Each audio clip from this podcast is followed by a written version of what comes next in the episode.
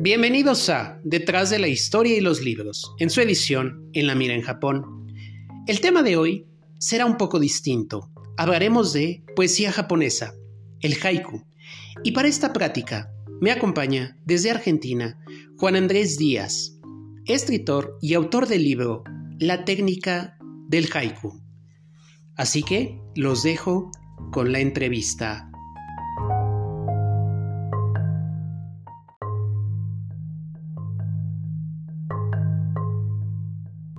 Bien, pues bienvenidos a otro episodio más de Detrás de la Historia y los Libros, en su edición En la Mira en Japón. Hoy vamos a hablar sobre un género literario distinto a lo que, a lo que hemos estado trabajando en los otros episodios sobre autores de literatura japonesa. Hoy toca lo que es poesía y en el caso de Japón vamos a hablar de un género muy peculiar que es el haiku. Eh, y para entenderlo un poco, bueno, tengo un especialista desde Argentina, que es Juan Andrés Díaz, y él es también escritor que ha publicado la técnica de haiku, entre otros más. Bienvenido, Juan Andrés. Bienvenido, Adrián, un placer estar acá contigo y con, con todas las personas que nos escuchan. Bueno, gracias de verdad por aceptar esta invitación. Y ya para entrar en cuestiones del haiku, sé que, bueno, la definición de haiku son, eh, actual que conocemos son poemas cortos de tres, este, de tres estrofas, si se puede decir así, o, o tres, un párrafo muy pequeño, y que van a hacer alusión sobre todo a la vida, a cuestiones de la vida cotidiana y a la naturaleza. Pero bueno, eh, como pregunta, ¿Cómo se da este acercamiento o cómo tienes tú este acercamiento a la cultura japonesa y sobre todo a este tipo de género literario? Muy bien. Mm, en primera instancia, yo, mi primer acercamiento fue hacia la, hacia la cultura china, en realidad. Eh, yo tengo una, una escuela de, artes marciales chinas aquí en, en, Argentina, en Buenos Aires, Argentina. Eh, y al acercarme a la, cultura china, obviamente, bueno, empecé a, investigar un poquito y a, tener, empezar a tener un cierto conocimiento sobre diferentes artes de la, tradición china, como, bueno, primero las artes marciales, luego me acerqué también al budismo chan, a la práctica del budismo chan, al taoísmo, y luego llegaron las, artes literarias. Empecé, me fasciné con, la antigua poesía china, eh, con, los, con los antiguos poetas de, de China, y la, cultura japonesa llegó un poquito más tarde, en, mi caso. O sea, fue como una consecuencia de toda esa investigación que, empecé a hacer también, habiendo empezado por China, luego por la India, por Japón y demás. Siempre me fascinó la cultura asiática. Y, y bueno, y empecé a, tener conocimiento también de la, de, primero del tanka, del, waka, de la, de la, antigua poesía japonesa, que es un derivado de la, de la, poesía, de la poesía china. Y después recién empecé a, conocer el, el, Hokku, digamos que fue el, antepasado, fue era lo que escribía Matsuo Bayo, fue el antepasado de lo que hoy conocemos como haiku, y me fascinó, la verdad que, me pareció un género eh, muy, muy interesante, muy, muy atrayente, muy atrapante y desafiante al mismo tiempo. Y es muy interesante, ¿no? Sobre todo escucharlo en el sentido de que son como esas pequeñas frases que hoy son el, bueno, lo que se conoce como haiku, tienen un significado y un trasfondo. No necesariamente, eh, no, no es nada más algo por decir, sino eh, la en el caso, eh, lo aludo mucho también con la ceremonia un poco del té japonés, ¿no? Que en cierta forma hay una, un recital, es un recital y tiene un trasfondo y un significado, como se dice, de la vida misma. Como segunda pregunta, aparte de que tiene estas características de ser un tres versos, el haiku sin rima y con una métrica flexible, bueno, aunque yo también eh, desconozco mucho cómo se va construyendo, ¿qué significa el haiku en sí? Bien, es una pregunta bastante abarcativa, o sea, puede tener bastantes aristas la, respuesta, ¿no? Eh, en sí, el haiku etimológicamente significa verso eh, verso ingenioso o línea ingeniosa, ¿no? Eh, ese fue el, ese significado de, haiku. En su comienzo, como decía anteriormente, se llamó hoku y se extrajo de eh, la primera, era el primer verso de un verso de una secuencia encadenada de, poesía que se llamaba Haikai no Renga, que se practicaba de muchos poetas antiguamente, ¿no? Y tenía una, connotación más bien satírica, cómica, por así decirlo, liviano. La temática era un poco liviana, era más de entretenimiento. Matsuo Bayo lo que hizo fue sacar, extraer ese primer verso, le dio una identidad propia, una identidad individual, el verso es de 5-7-5, o sea, la primera línea 5 sílabas, la segunda 7 o moras, ¿no? Y la, la tercera 5. Eh, esa métrica se, llama métrica Teikei o métrica tradicional, se fue sosteniendo en el tiempo hasta el día de hoy incluso, pero con, el transcurrir del, tiempo, ya entrando en el siglo XX, cuando Masao Kashiki le hace un, cierto, le cambia el nombre de Hoku por Haiku, hace una cierta reforma del Hoku, tratándolo, llevándolo a algo un poquito más moderno y que el, Hoku venía en decadencia en, en fines del siglo, del siglo XIX y con la llegada de toda, de toda la, corriente cultural de, de, Europa y de Occidente, los jóvenes japoneses están más interesados en toda esa corriente nueva y desconocida para ellos que en aprender la, poesía tradicional japonesa. Entonces, Masao Kashiki le hace unas ciertas reformas, manteniendo la métrica, pero por ejemplo le mete un corte, una cesura después del primer verso, después del segundo, que se llama Kire. Eh, también le permite una cierta, ciertas eh, palabras extranjeras dentro del poema. También le saca un poco la, esa, esa mm, eh, esa cuestión solemne o, espiritual o religiosa que tenía el, Hoku, de Matsuo Bayo, muy enraizado en el Zen, ¿no? Y lo transforma básicamente en, un tipo de, arte literario, no mucho más que eso. O sea, para Shiki era, un, arte menor, digamos, era una forma de escribir poesía, no era un camino de vida, le sacó el do, digamos, el camino que tenía el Hoku, esa, búsqueda de lo trascendente dentro, dentro del arte de la escritura. Masao Kashiki lo que hizo fue bajar un poco a tierra, por así decirlo. Y implementó lo que se llama el Yasei como método principal de escritura, que es tratar de, eh, de, escribir o de describir o de, expresar lo que uno está viendo en ese preciso momento sin demasiado artilugio, sin que, esté el, poeta como principal objeto o, sujeto del, poema, eh, y le sacó un poquito esa solemnidad que tenía, ¿no? Y esa, cuota espiritual que, traía el Hoku. Eh, y sí mantuvo también la temática de el ki, o sea, la palabra estación, que para los japoneses es muy importante, y todavía también mantuvo por un cierto tiempo la temática de la naturaleza. Hoy en día, en el haiku contemporáneo eh, es un poco más libre toda esta cuestión, ¿no? Interesante.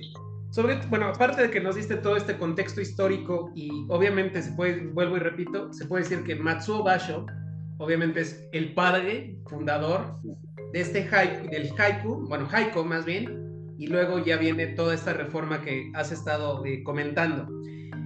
¿Cómo se construye entonces actualmente el haiku? El haiku se construye, según mi opinión, ¿no? que, puede, que es muy subjetiva, eh, primero se construye desde, la experiencia directa de un fenómeno. ¿no? O sea, primero tiene que partir de la base de eh, una, experiencia directa del, del, ¿no? del poeta. Eh, es muy difícil escribir un buen haiku, esto mismo en palabras de Masao Kashiki, es muy difícil escribir un, buen haiku a través de la imaginación, por ejemplo, creándolo sin haber tenido esa experiencia directa con, con, el entorno, con, ese, con ese suceso. Esa, experiencia directa es lo que nos da, lo que nos puede llegar a brindar el aguare, es, ese asombro, esa, esa sorpresa, esa emoción que nos produce eso que estamos vivenciando en, ese preciso momento. Masuo Bayo mismo decía que el Hoku o el Haikai es lo que está sucediendo en este momento, en este lugar, ¿no? O sea, es, es importante que el, el Haishin sea primero un buen observador, un buen observador eh, de, cualquier cosa que sea que lo pueda, donde pueda encontrar inspiración, no solamente en, las cosas macro, digamos, en, la naturaleza a nivel eh, macro, puede ser el cielo, las nubes, sino también las pequeñas cosas de la vida cotidiana, ¿no? Eh, pequeños objetos, pequeños animalitos que nos rodean continuamente y que una vez por ser tan insignificantes, entre comillas, no, no recae mucho en eso. Entonces comienza primero por ahí luego se construye eh, en, en esos tres versos que puede ser de métrica tradicional o puede ser de métrica libre. De métrica libre se llama haiku hacho, o sea, haiku libre, eh, pero igualmente lo que tiene que mantener es una cierta, una cierta brevedad, ¿no? Eh, y uno tiene que tratar de sugerir la experiencia más que eh, dar una, experiencia o mostrar la experiencia explícitamente, totalmente acabada, cerrada, sino que tiene que mantener, tiene que darle al lector la posibilidad de que él pueda comprender y experimentar algo, esa, esa sensación, esa emoción que vivió el lector. Por eso es, más, es muy importante sugerir lo que está pasando o la sensación más que dejarla totalmente explícita en el poema. Interesante. Sobre todo, el haiku, bueno, como hemos ahorita estado platicando, una de las cosas que me llama la atención es que también se, eh, como dices, de la, eh, los usan para las estaciones del año en específico, ¿no? Que hay ciertos, eh, como estos pequeños y breves poemas que ensalzan la estación del año, dependiendo obviamente si es primavera, verano, otoño, e invierno. Y muchos de esos, obviamente, pues hoy en día los podemos ver en, sobre todo en perfiles sociales como de Instagram, bueno, algunos que sigo hablan así de esos haikus pero sí es a veces la significación, o por lo menos yo que, que apenas estoy entrando en este mundo de la, de la poesía japonesa, sí me cuesta un poco de, de, trabajo eh, entenderlos, ¿no? Trato como de hacer la relación porque sí, hablan, no sé, por ejemplo, del sol, de la noche, de cuestiones de la naturaleza, y lo relaciono con otras cosas. Entonces, así como que trato de encontrarle un significado, obviamente poco a poco voy a estar entrando en este mundo también de la poesía, porque también es muy interesante conocer y además es otro género literario que no se ha explotado completamente, o por lo menos así yo lo veo aquí en este, Latinoamérica. ¿Qué otros autores más hay, aparte del gran Matsuo Basho, que es el que estamos eh, ahorita platicando mucho? Eh, Matsuo Basho, de por sí, él fue el primero que hizo escuela, digamos, tuvo muchos discípulos, de los cuales muchos fueron grandes maestros. Eh, Matsubayo eh, fue el que inició esto en el siglo XVII, estamos hablando, ¿no? Luego eh, se dice que hay cuatro grandes maestros, que son los cuatro grandes del haiku, aunque en realidad de esos cuatro uno solo escribió haiku, que fue Masao Kashiki, ¿no? que fue el que le puso el nombre de haiku. Pero los otros tres escribieron hoku, pero se los conoce como los cuatro grandes del haiku. ¿no? El primero fue Bayo, el segundo fue en el siglo posterior, en el siglo XVIII fue Yosa Buzón, que era también pintor y, calígrafo muy, muy bueno. Eh, y luego de Yosa Buzón vino Kobayashi Isa, que se lo llamaba eh, un poco el, el, el, digamos, de la compasión y, escribía mucho sobre, sobre los animalitos y eh, era como era un haijin más de pueblo, por así decirlo, muy, muy querido por la gente, muy humilde eso fue en el siglo XVIII, XIX, ¿no? Ya. Y luego vino Masao Kashiki en el siglo, en el siglo, finales del siglo XIX, comienzo del siglo XX, pero entre medio hubo, mucho, estuvo Ryokan, que es uno que a mí me gusta mucho, es un monje zen, que su poesía es hermosa, tiene unos haiku muy lindos, y Tanka también muy, muy lindos. Hubo, hubo muchos, pero los cuatro grandes fueron estos, eh, Bayo, Buzón, Isa y Shiki interesante escuchar sobre todo sobre esto. La pregunta aquí va, viene en el sentido, aparte de la construcción de que son, bueno, poemas, eh, ¿este tipo de, género eh, es exclusivo de Japón o actualmente hay, bueno, aparte de, que hay, más bien, hay autores eh, de otras nacionalidades que se dediquen a construir y a hacer este tipo de poética? Bien, eh, el género en realidad sí es, eh, específico y exclusivo en cierta forma de Japón porque nació ahí, se desarrolló plenamente primero en Japón, eh, pero luego sí, a principios del siglo XX empezó a muchos extranjeros o algunos escritores extranjeros que fueron a Japón, empezaron a, viajar a Japón, empezaron a tener un cierto contacto con, con la cultura japonesa en general y con el haiku en particular si bien se dice que no llegaron a, comprenderlo plenamente, al menos pudieron eh, tener un cierto vislumbre de, lo que era esta, forma de, poesía y pudieron eh, trasladarla y darla a conocer o difundirla en sus países de origen. Por ejemplo, en México, eh, José Juan Tablada fue el primero, luego en Horace Bliss en, Gran Bretaña, en, Inglaterra. Ahí hubo muchísimos, estuvo Jacques Kerouac, Alex, Alex Ginsberg, eh, en Estados Unidos también. Eh, hubo, muchos, digamos, que, fueron a. Bueno, en Argentina estuvo Jorge Luis Borges, eh, Benedetti en, Uruguay, hubo, hubo muchísimo Machado, Octavio Paz también, que fue el, que tradujo Sendas de Oku, el famoso, famoso libro de, diarios de viajes de, de Matsuo Bayo.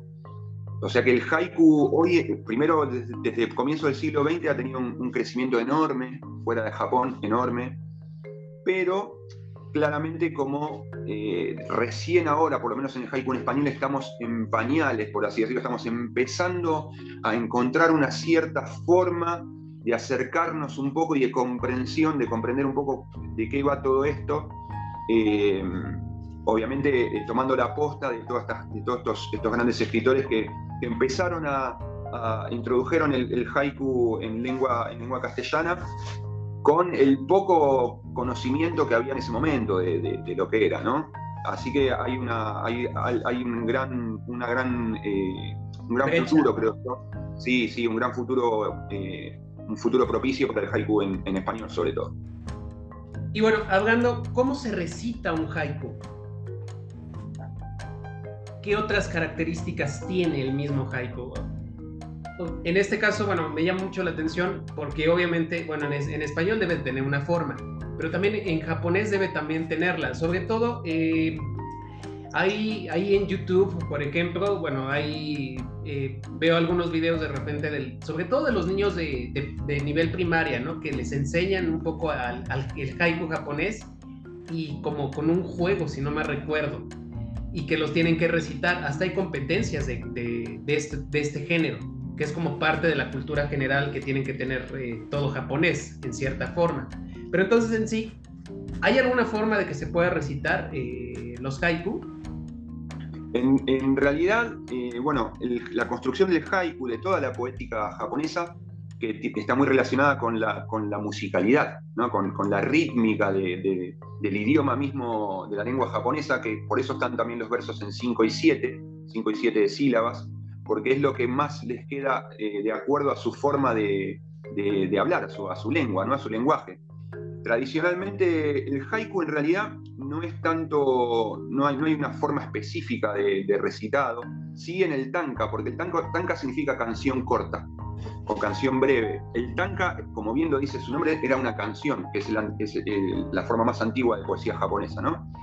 Entonces el tanka se recitaba, así se cantaba. Hay una persona que, los poetas antiguamente cantaban y sí había una forma de, cantarse o de recitarse el tanka. Hoy en día hay, una, hay un juego muy, muy tradicional y muy conocido de Japón que se llama karuta. Karuta significa carta en Japón y que son, está basado en 100 poemas eh, clásicos, tradicionales, que los aprenden los niños desde, temprano en el colegio y que, por ejemplo, hay una persona que canta, canta el, verso y los niños tienen que adivinar, o las personas tienen que adivinar qué carta, o sea, qué verso se está refiriendo lo antes posible. O sea, escucha apenas suena, suena el verso, suena la música, el canto, y ya tiene que escoger la carta que tiene que ver con ese, con ese verso que están recitando.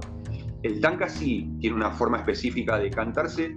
Generalmente se dice que está hecho también el tanka es 5-7-5, un primer, una primera parte, y 7-7, o sea, dos versos más de 7-7 como un segundo verso, no una segunda parte.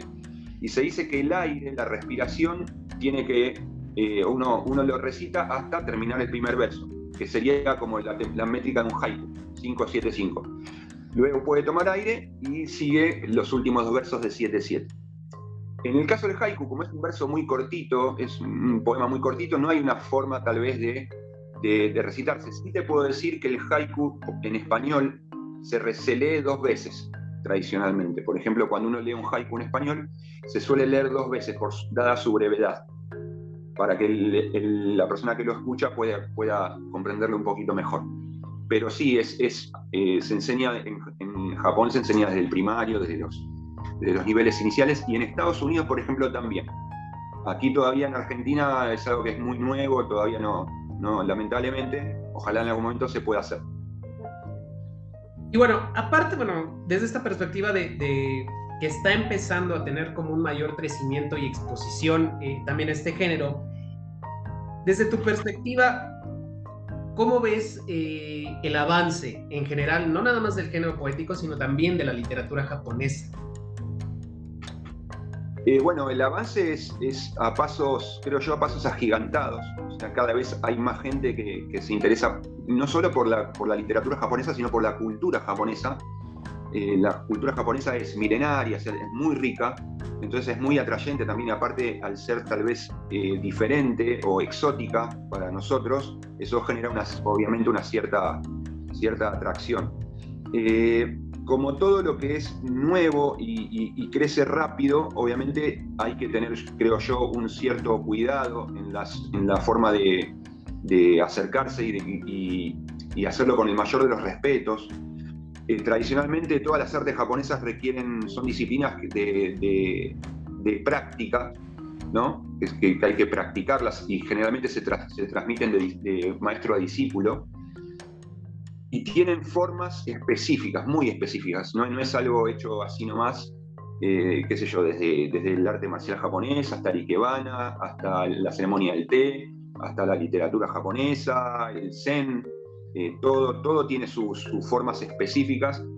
Y uno como extranjero que está tratando de, aprender un arte o una disciplina, eh, en este caso japonesa, creo yo que como primera cuestión debería eh, tratar de aprender lo más posible dicha disciplina desde su, desde su origen, o sea, tratar de aprender bien sus, formas desde, desde, su origen, en, la idiosincrasia original del país original, para luego, una vez que empieza a comprender o, ya tiene relativamente claro esta cuestión, ahí sí poder tener la libertad tal vez de eh, poder mm, volcar algo de su, de su propia individualidad en el arte. Pero primero yo creo que tiene que tener un cierto una cierta responsabilidad, claro, cierto respeto, una cierta, una cierta eh, eh, comprender que, estamos tomando prestado un, arte que no es nuestro, básicamente. Entonces, bueno, hay que hacerlo de la mejor manera, que creo yo que es aprendiéndolo desde, desde su lugar de origen. No, y aparte también es muy interesante y retomo esa parte. Eh, obviamente, bueno, yo que acabo de terminar un libro de la ceremonia del té de Kakuzo Kakura, él habla de esto, ¿no? Que es esta parte de respeto hacia eh, la tradición, hacia lo que se está haciendo. Menciona mucho también el Ikebana, que son los arreglos, este, la tradición de los arreglos corales. Y también es muy interesante ver cómo eh, él en este libro expresa que los extranjeros son muy descuidados, ¿no?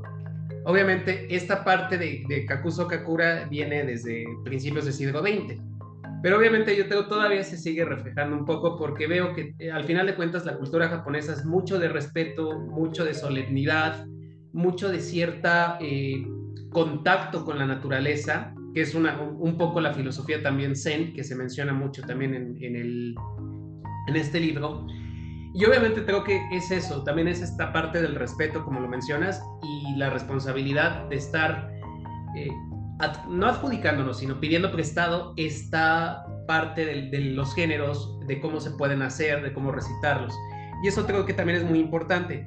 Con respecto al haiku, ¿podría recitarnos alguno, bueno, mencionarnos alguno en específico que te guste?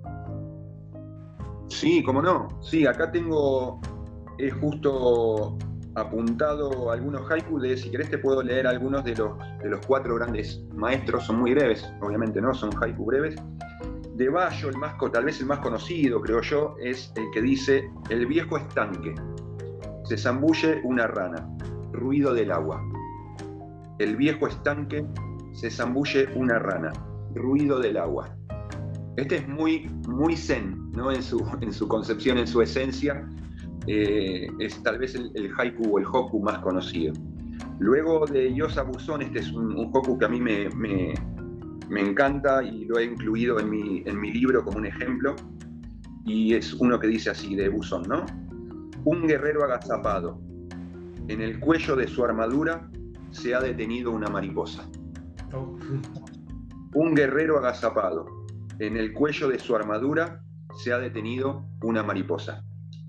Este, este poema me encanta porque es, muestra muy bien, está cargado de contrastes, porque obviamente al guerrero que se refiere Buzón en esa época era un samurái, ¿no? Entonces uno se imagina un samurái agazapado con su armadura, con, con la espada, con la catada lista para, para ir a matar, y en ese preciso momento una, algo tan frágil, tal, tal, tan, eh, tan bello y tan eh, armonioso como una mariposa se posa en, el, hombro de, ese samurái que, está a punto tal vez de, ejecutar un acto de violencia, incluso a por ahí a dar su vida y demás. Entonces es como que ese, ese contraste de colores de la mariposa con el, lo imagino yo con la armadura negra del samurái, que en ese momento el samurái se habrá replanteado eh, toda su vida, ¿no? O sea, con, esa, con ese instante, esa imagen de la, mariposa.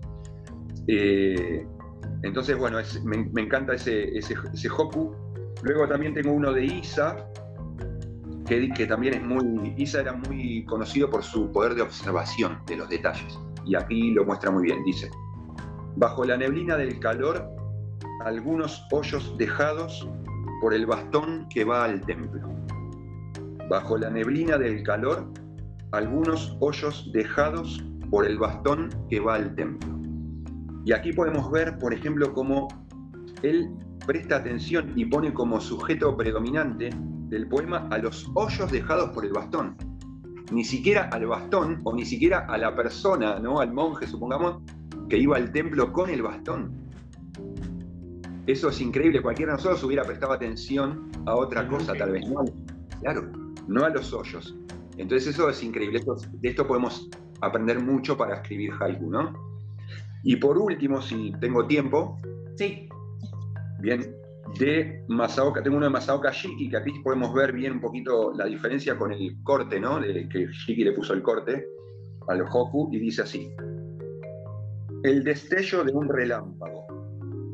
Entre los árboles del bosque aparece el agua.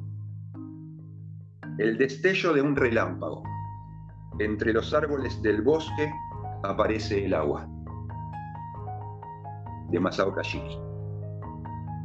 Muy interesante. Sobre todo a mí el que me gusta, el que más me gustó es este, el segundo que mencionaste, del samurái y la mariposa. Yo, la interpretación que le doy es la fuerza, la, la agresividad que tiene el samurái y cuando se posa la mariposa es la paz, la tranquilidad.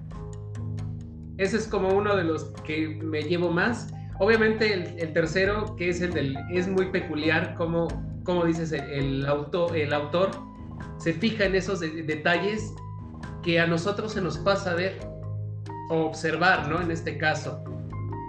Y Basho, pues bueno, es creo que uno de los más tradicionales que podemos observar, más aparte, obviamente, este último, creo que se refiere mucho a la lluvia, ¿no? En, como, eh, claro y sí, sí, sí, Como, una, como dándonos la característica de lo que va a ocurrir, o sea, la lluvia en este caso. Y es muy, muy, interesante empezar a, introducirnos en los haikus japoneses, porque obviamente también es un género, eh, yo lo llamo así un género literario que, que también tiene que ser promovido, explotado, y sobre todo también en, en, cuestiones de la, de la difusión, ¿no? Que es también creo que lo más importante de la cultura japonesa, no solo conocer la parte histórica, la parte culinaria o la parte tecnológica, que es lo que hoy en día, cultura popular, ¿no? Los animes y todo que se conoce, sino también tengo que darle mayor profundidad al país con literatura, con historia, con, el, con la parte poética, más aparte otras cosas que han estado saliendo y, eh, a lo largo del tiempo y que creo que también son muy importantes destacar de Japón como un país completo. Pues bueno, ya casi se nos está eh, terminando el tiempo. ¿Algo más que quieras comentarnos, este, Juan Andrés? Em, primero, bueno, obviamente agradecerte, agradecerte muchísimo esta, invitación. Para mí es, un placer eh, estar aquí contigo y hablando, hablando de algo que me apasiona, que es la, poesía japonesa en general y, el haiku en específico. Eh, no, básicamente aquí en Argentina estoy trabajando desde, desde Haiku Argentina, que es una plataforma eh, online, que estamos en Instagram, estamos en Facebook, estamos tratando de aportar nuestro granito de arena para la difusión del haiku aquí en Argentina, organizando eventos presenciales en el Jardín Botánico de Buenos Aires, haciendo algunas convocatorias y dando algunos cursos. Y básicamente mm, mi, por así decirlo, mis palabras finales son un poquito eh, que, bueno, mi deseo, expresar mi deseo de que la gente pueda cada vez eh, eh, conocer un poco más y tenga la paciencia, sobre todo para, para poder profundizar cada vez más en el haiku, que siempre que hay algo más para, aprender. Eh, y yo empezaría, tal vez le diría a la gente que empiece por, por tratar de relacionarse un poquito más y profundizar más en la cultura japonesa en general, no solamente en, el haiku en particular, sino también un poco más, o al mismo tiempo que profundizan en el haiku, se animan a escribir y demás, que traten también de acercarse a, la, cultura en general japonesa para poder comprender un poco más el porqué de algunas formas de, esta escritura, ¿no? esta forma de, poema, de poesía. No, y vale la pena. Eh, yo sí soy, eh, creo que ahora me quedo con más ganas de, entrar más a fondo. Obviamente voy a leer a Basho, que es el primero. Y de ahí me voy con los otros, los grandes maestros, como, como los se llaman, sobre todo el segundo es el que estoy muy interesado y en leerlo. Y bueno, vamos a ver, eh, ojalá y se nos dé la oportunidad de seguir platicando más a fondo sobre poesía japonesa. Hay, sé que hay otros géneros, eh, géneros perdón, poéticos, este, como mencionaste el tanka, que también es, aunque es como el, más antiguo, también sería muy interesante también explorarlo, más otros géneros poéticos que vale la pena eh, también explotar y difundir en, este, no solo en este espacio, sino a nivel, creo que Latinoamérica. Pues bueno, nos despedimos. Gracias Juan Andrés por, por eh, permitirme conocerte, permitirme también que se pueda difundir y conocer este género poético del haiku. Y bueno, nos despedimos en otro episodio de Detrás de la Historia de los Libros en la Mira de Japón. Nos vemos pronto con algún otro episodio de literatura o historia japonesa. Así que hasta pronto.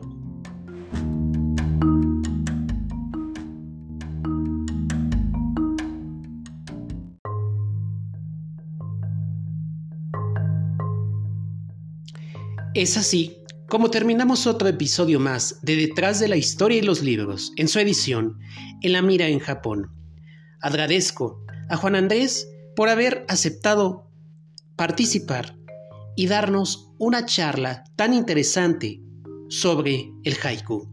Y bueno, no me resta más que despedirme. Hasta pronto.